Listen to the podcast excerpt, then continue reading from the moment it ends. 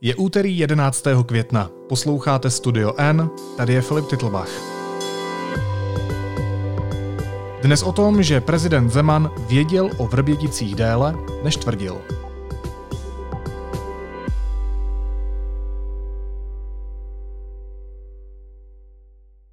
Prezident Miloš Zeman se o ruské účasti na výbuchu ve Vrběticích oficiálně dozvěděl už 7. dubna, tedy o více než týden dříve, než sám veřejně tvrdil. Informace o zapojení ruské vojenské rozvědky GRU musel mít také bývalý šéf analytiky BIS Jiří Rom, který na hradě od Loňska pracuje. Ten má ale vůči hlavě státu povinnost mlčenlivosti. Téma pro investigativního reportéra deníku N. Lukáše Prchala. Ahoj Lukáše, vítej. Ahoj Filipe.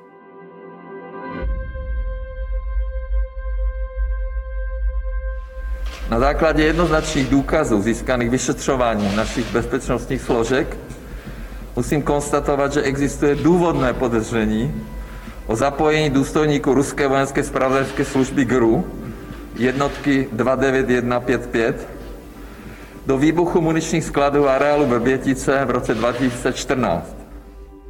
Když premiér Andrej Babiš a vicepremiér Jan Hamáček oznámili tu třaskavou informaci o zapojení ruských agentů do výbuchu ve Vrběticích, tak pan prezident nechal tenhle bezprecedentní případ bez komentáře. Vyjádřil se až po týdnu na primě eh, se slovy, že tuhle dobu prý potřeboval k tomu, aby se s kauzou důkladně seznámil.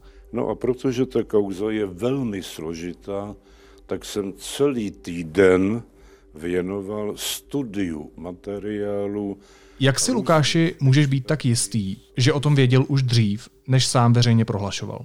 Tak mě zajímá, proč to trvalo ten týden. Tak za prvé, týden není žádná dlouhá doba.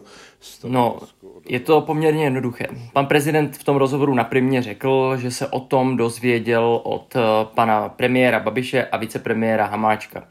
Nicméně na základě našeho zjištění Pan prezident už tu zprávu dostal 7. dubna hned po uh, zasedání výboru pro spravodajskou činnost, kde se uh, s kauzou Vrbětice detailně seznámili právě vybraní vládní politici uh, a další tajné služby, které o tom do té doby nevěděli. No a my, nám tuhle tu informaci potvrdilo právě několik lidí z, z tohoto jednání, z jednání bez, z toho výboru pro spravodajskou činnost, že po něm byla odeslána zpráva na, eh, na hrad, respektive panu prezidentovi, a byla také odeslána do dalších eh, tajných služeb. Tu zprávu nám potvrdilo několik lidí z, eh, z Komise pro kontrolu bezpečnostní informační služby, kde přesně tuhle tu informaci probírali Současně s námi navíc tu informaci zveřejňoval i týdeník Respekt. Potvrdila tu informaci i Bezpečnostní informační služba? Respektive Bezpečnostní informační služba nic moc nepotvrzuje, ale rozporovala tuhle informaci tajná služba?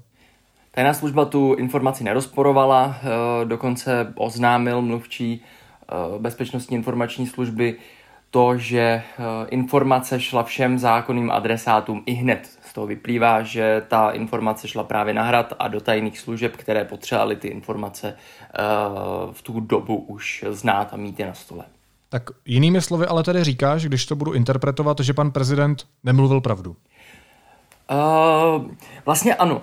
Nicméně my bychom museli detailně analyzovat, jak byla položena ta otázka totiž na té primě. Tam je totiž velký háček, protože ta otázka byla položena trochu dvojace. Uh, problém je v tom, že eh, moderátorka se nejdříve zeptala prezidenta, uh, kdy se poprvé o této informaci dozvěděl od premiéra a vicepremiéra a následně rovnou položila novou otázku, kdy poprvé s informací přišel do styku. Prezident tu chvíli odpovídal zřejmě na tu první otázku, takže on se uh, odpovědi na tu druhou, kdy poprvé s tou informací přišel do styku, úplně vyhnul. Ale neřekl, že o té informaci věděl už od 7. dubna. Ne, rozhodně, rozhodně tuhle tu informaci uh, zamlčel. A proč? Tak uh, my vlastně o tom můžeme jenom spekulovat. Uh, prezident totiž vlastně to, že uh, on celou dobu mluví o tom, že se to dozvěděl až 17. dubna od premiéra a vicepremiéra a že si vzal týden na to, aby se uh, s kauzou seznámil a tak dále, tak uh, on vlastně se mohl stále vymlouvat, že měl ten jeden týden. Nicméně on měl těch týdnů tři, vlastně tři týdny měl na to, aby se s tím detailně seznámil, respektive byl s tím, nebo měl s tím být seznámen detailně. 7. dubna, kdy ten dokument přišel, přišel na uh, dohradní kanceláře prezidentovi. Takže ten důvod, proč to tvrdí, neznáme, hrad o tom mlčí, mluvčí prezidenta odmítá odpovídat na jakékoliv otázky, s tím je už jako dlouhodobý problém, mluvit o tom nechce vůbec ani uh, kancléř prezidentův, ani další lidi z kanceláře, což je samozřejmě podezřelé, ale nedá se z toho vyvozovat vlastně v tuhle chvíli téměř, téměř nic. Já to ještě trochu rozvinu, protože tam byla ještě minimálně jedna zajímavá informace. Miloš Zeman to týdenní mlčení od zveřejnění kauzy vysvětloval tím, že se seznamoval s různými analýzami k tomu tématu. jo, to máš pravdu, to je, to je velmi důležitá, to je velmi důležitá poznámka, na to jsem úplně zapomněl. Pan prezident tohle skutečně tvrdil, proto jsme uh, poslali na hrad uh, žádost o poskytnutí informací podle zákona informačního a odpovědí nám bylo, že nám nic eh, hrad neposkytne, protože všechno je tajné. Uh, což je velmi zajímavé, protože prostě prezident já nevím, z jakých analýz vycházel, on to nikde neřekl, Hrad to nikde neřekl. Jediné, co je jasné, poměrně uh, a hlavně doložitelné, je, že si pozval uh, premiéra a vicepremiéra, kteří mu k tomu řekli své, dostal tajnou zprávu od BIS a následně ještě v tom týdnu, kdy měl ten týden mlčení, tak k němu přijel policejní prezident Švejdar. Ano, skvěle, děkujeme, ale krucinál, jako my se musíme přece ještě zamyslet nad tím, prezident s jakými analýzami se seznamoval? On žádnou neskon, neukázal, neřekl s jakou se seznamoval. A navíc nepozval si dva nejdůležitější lidi celé kauzy, prostě šéfa BIS Michala Koudelku a nepozval si ani uh, ředitele Národní centrály proti organizovanému zločinu, která ten případ vyšetřuje. Oni dva mají všechny informace, úplně všechny detailní informace. Vůbec nechápu, proč by si to měl nechávat prezident uh, převyprávět přes nějaké analýzy nebo přes politiky nebo přes policejního prezidenta, který samozřejmě všechny informace má, ale detailně uh, vlastně je s nimi seznámen, jsou s nimi seznámení šéfové těch uh, dvou institucí, které jsem zmínil.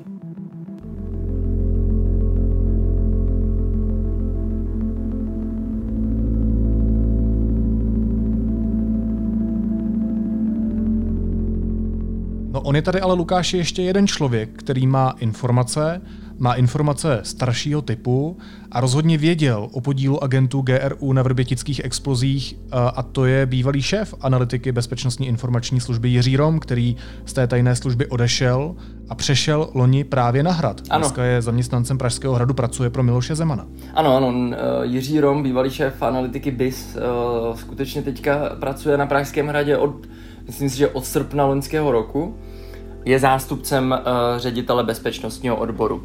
A máš pravdu, Tohle je hodně důležitá informace, protože v době, kdy Jiří Rom z BIS odcházel, což bylo uh, právě před létem, kousek před létem, pár týdnů před uh, létem loňského roku, tak v tu dobu už BIS informace o tom, kdo stojí za uh, výbuchem ve Vrběticích měla. Z toho my, my nevíme, jak detailní informace v tu dobu Jiří Rom měl. My víme, že BIS v tu dobu ty informace měla. A nevíme, jestli třeba Jiří Rom nebyl od těch informací uh, nějakým způsobem odkloněn. Ale rozhodně jako šéfovi analytiky nemohlo neprojít prostě přes ruce tahle ta informace. Je to téměř stoprocentně vyloučené. A v tu chvíli vyvstává mnoho otázek. A jedna z těch zásadních je, řekl Jiří Rom poté, co přešel k prezidentovi Zemanovi do kanceláře, informace, které se dozvěděl uh, v bezpečnostní informační službě.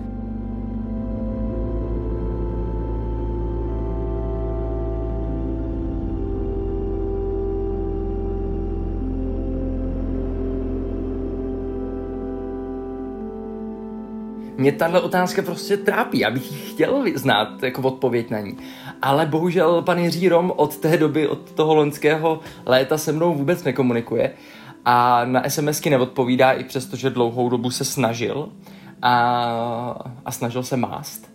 Ale prostě na tu otázku vůbec nereagoval a nereagoval na ní ani nikdo z Pražského hradu, když jsem se na to opakovaně ptal. Protože ono je to podstatné z jednoho, dal, ne z jednoho, z dalších důvodů. Uh, protože jako důstojník zpravodajské služby nesmí člověk mluvit o tom, co se během své služby pro tu tajnou službu dozvěděl. Jakože nikdy, nikdy, nikdy. Pardon, je tam jedna výjimka. může o tom mluvit, i když je zbaven mlčenlivosti ředitelem té tajné služby, což Jiří Rom nebyl.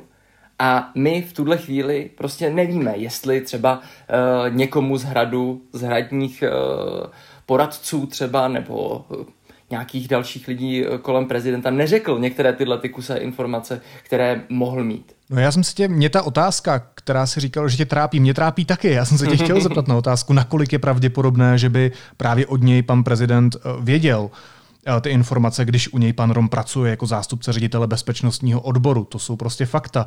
Ale eh, když neznáš odpověď na tuhle otázku, tak já se tě možná zeptám na motivace. Připomeň, jaký vztah má dneska pan Rom k bezpečnostní informační službě. Měl by nějakou motivaci vystupovat proti její práci nebo proti současnému šéfovi BIS Michalu Koudelkovi?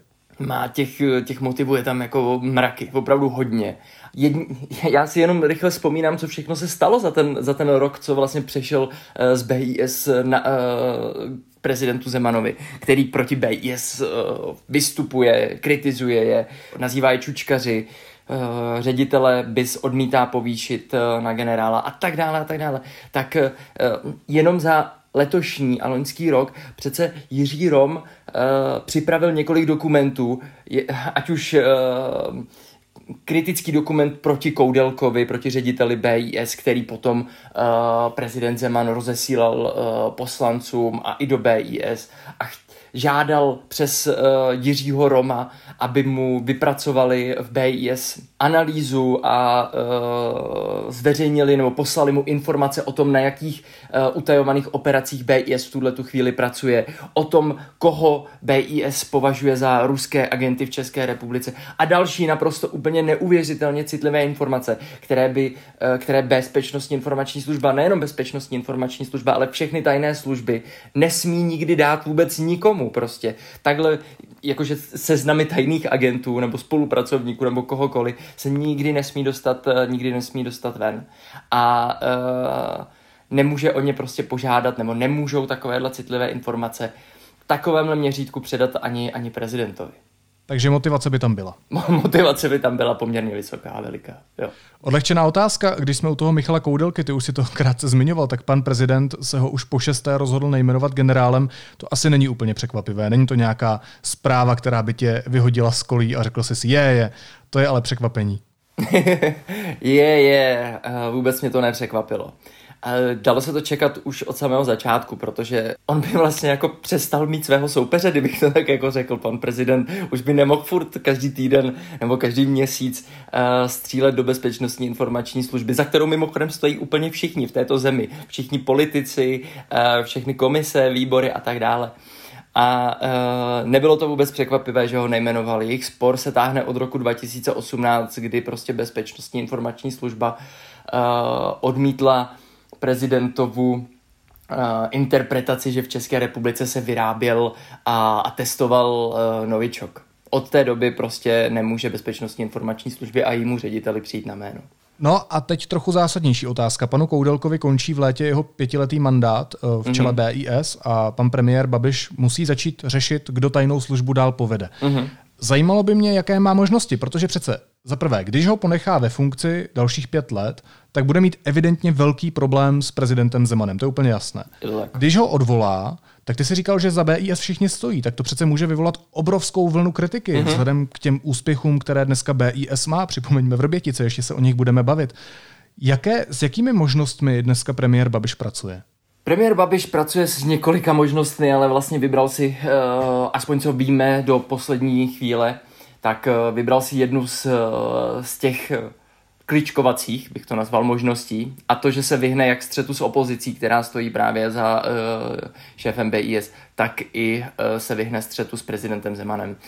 Blíží se nám volby, jsou na podzim a premiér se podle našich informací rozhodl, že v tuhle chvíli on nemůže uh, odvolat nebo vyměnit uh, Michala Koudelku na pozici ředitele a udělá takovou, jak jsem už to nazval, takovou kličku. Uh, on jej pouze pověří řízením služby na další rok. Čímž se vyhne, jak už, jsme, jak už to zmiňoval ty sám, vyhne se uh, střetu s opozicí, která prostě už to říkal, všichni za, uh, za koudelkou stojí a vyhne se i střetu s hradem, protože on takhle jako odmávne problém, který, uh, který ho trápí já ho tím, že vlastně jej jmenuje jenom, nebo pověří řízením na pouhý rok a dalšího ředitele si vybere až nová vláda, tedy po volbách příští rok někdy v létě.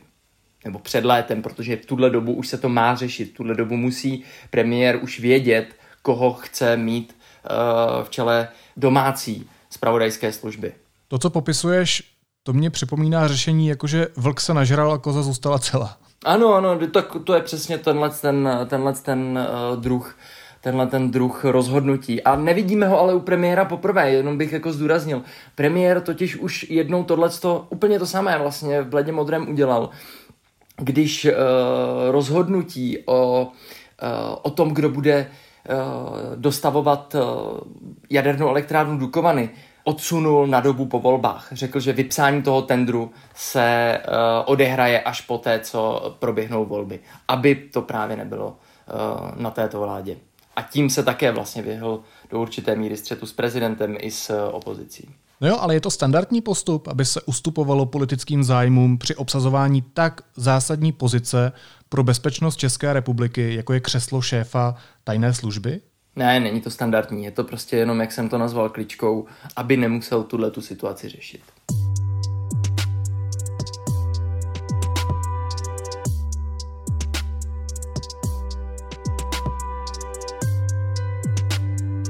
A že se tomu vyhýbá, dokládá třeba i bývalý premiér Pouslav Sobotka, se kterým jsem kvůli tomu mluvil.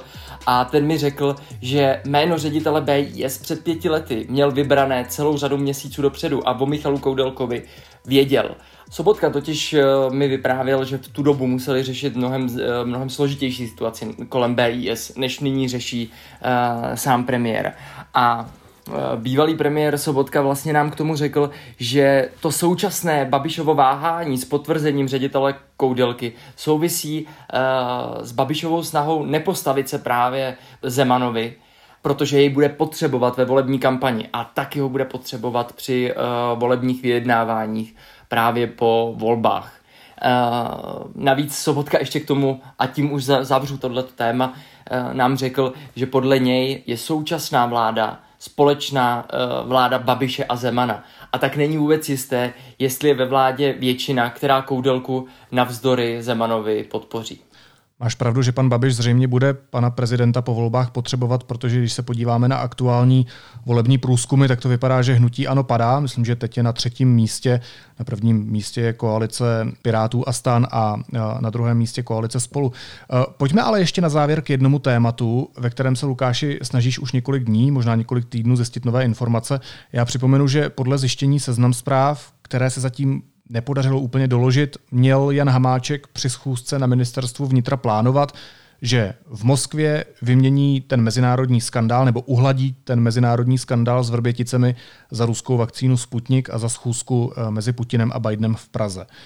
Podařilo se ti ověřit anebo vyvrátit tuhle zprávu? Mluvil se s nějakými svými zdroji, kteří by byli detailně seznámení s tou schůzkou nebo, nebo s nějakým přímým účastníkem té schůzky? Já jsem mluvil se třemi přímými účastníky té schůzky, kteří mi, a ještě s dalšími lidmi, kteří jsou v tuhle chvíli už detailně, velmi detailně seznámeni s tím průběhem té schůzky. A té zásadní otázce oni uh, se do určité míry vyhýbají, nicméně všichni se shodují na jednom, že vicepremiér Hamáček tam neplánoval vlasti zradu. A uh, což veřejně už řekl i sám uh, ředitel vojenského zpravodajství generál Jan Beroun, a uh, že neplánoval vyměnit Vrbětice za summit uh, v Praze nebo za va- ruské vakcíny. Nicméně všichni se shodují na tom, že na vnitru toho 15. dubna večer uh, v pozdních hodinách probíhala určitá debata, brainstorming o tom, co udělat v tuhle tu chvíli a jestli se nějakým způsobem nedá ta situace využít. Eh, debatovali se tam podle všeho, podle všech těch lidí, se kterými jsem mluvil, různé možnosti, ale nic z toho nebyly reálné kroky, nic z toho nebylo plánované. Šlo o určitý typ brainstormingu, jak to, eh, jak to popisují. A padaly tam prostě, jak už jsem říkal, různé nápady. Nicméně nic z tohohle, co jsem teďka říkal, ani nic z toho, co uh, mě ti uh, lidé řekli, nepotvrzuje ani nevyvrací nic z toho, co stále doteď tedy tvrdí seznam zprávy, i přesto, že veřejně to nikdo, uh, nikdo nepotvrzuje. Takže kdybych měl ta tvoje slova přeložit, tak je to stále v rovině, kdy nelze stoprocentně ověřit, co tam opravdu padlo a čekáme, jestli někdo otevřeně nepromluví nebo jestli se neobjeví nějaký jiný přesvědčivý důkaz. No, my čekáme na to, jestli tedy seznam zprávy mají nějaký důkaz o tom, že vicepremiér připravoval vlastní zradu, jak tvrdí, a e, že prostě chystal vyměnit Vrbětice za, za ten summit a za, e, za ruský uh, Sputnik, za ruskou vakcínu. Ale nic tomu prostě zatím nenasvědčuje, protože všichni ti účastníci té schůzky na ministerstvu vnitra vlastně řekli to, co už jsem, to, co už jsem říkal a budu se jen opakovat, že takový plán neexistoval. A jediný, kdo to tedy dodnes nějakým způsobem nepopřel nebo se minimálně aspoň nepostavil za vicepremiéra v této otázce, tak je policejní prezident Jan Švejdar, který řekl, že se nebude vůbec vyjadřovat, protože uh, probíhá policejní prověřování, uh, kdy on je, uh, kdy na ní bylo podané trestní oznámení, že vynáší tajné informace.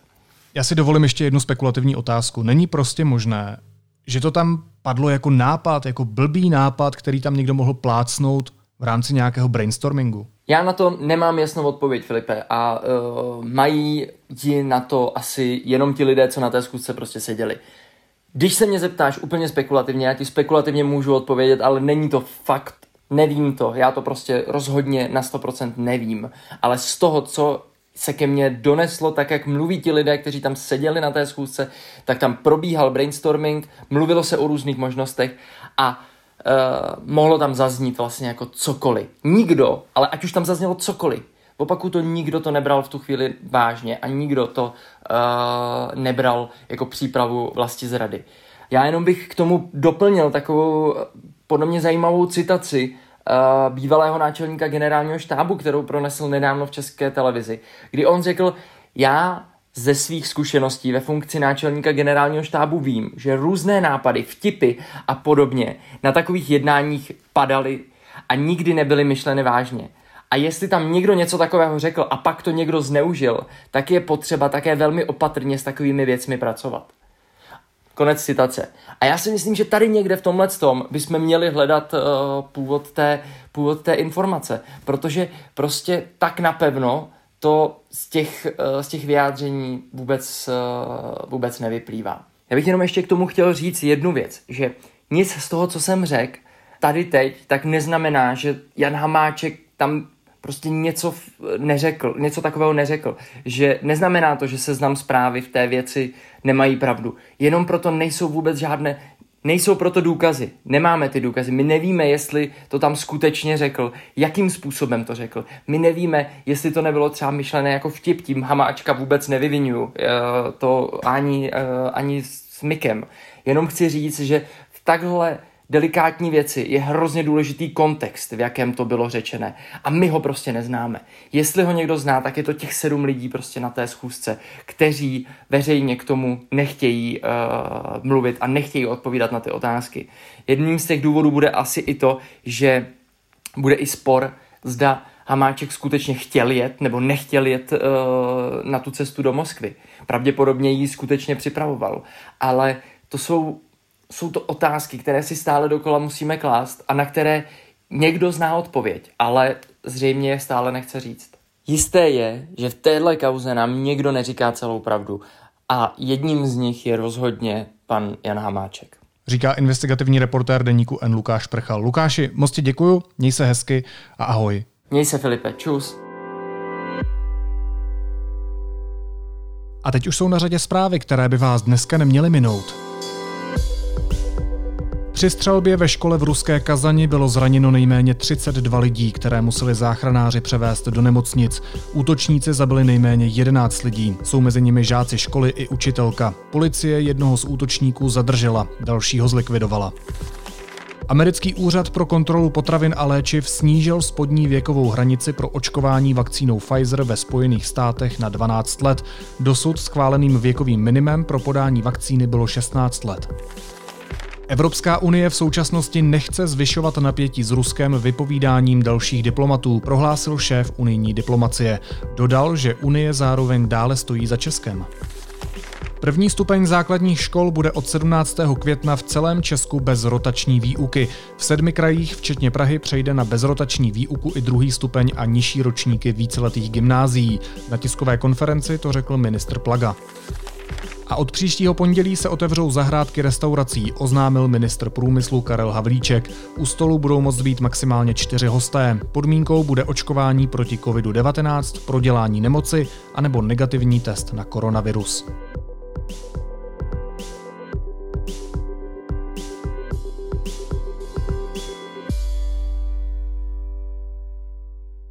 A na závěr ještě jízlivá poznámka. Pražský hrad včera uspořádal pietu za téměř 30 tisíc obětí COVID-19 v Česku. Za hudby hradní stráže včera plály na nádvořích hradu svíčky v plastových pivních kelímcích, které se, než je svoukl vítr, kroutily žárem. Mysleli to dobře, ale dopadlo to jako vždycky. Naslyšenou zítra.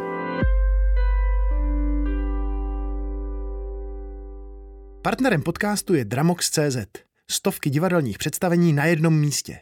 Nyní i jako televizní a mobilní aplikace. Dramox.cz, vaše divadlo online.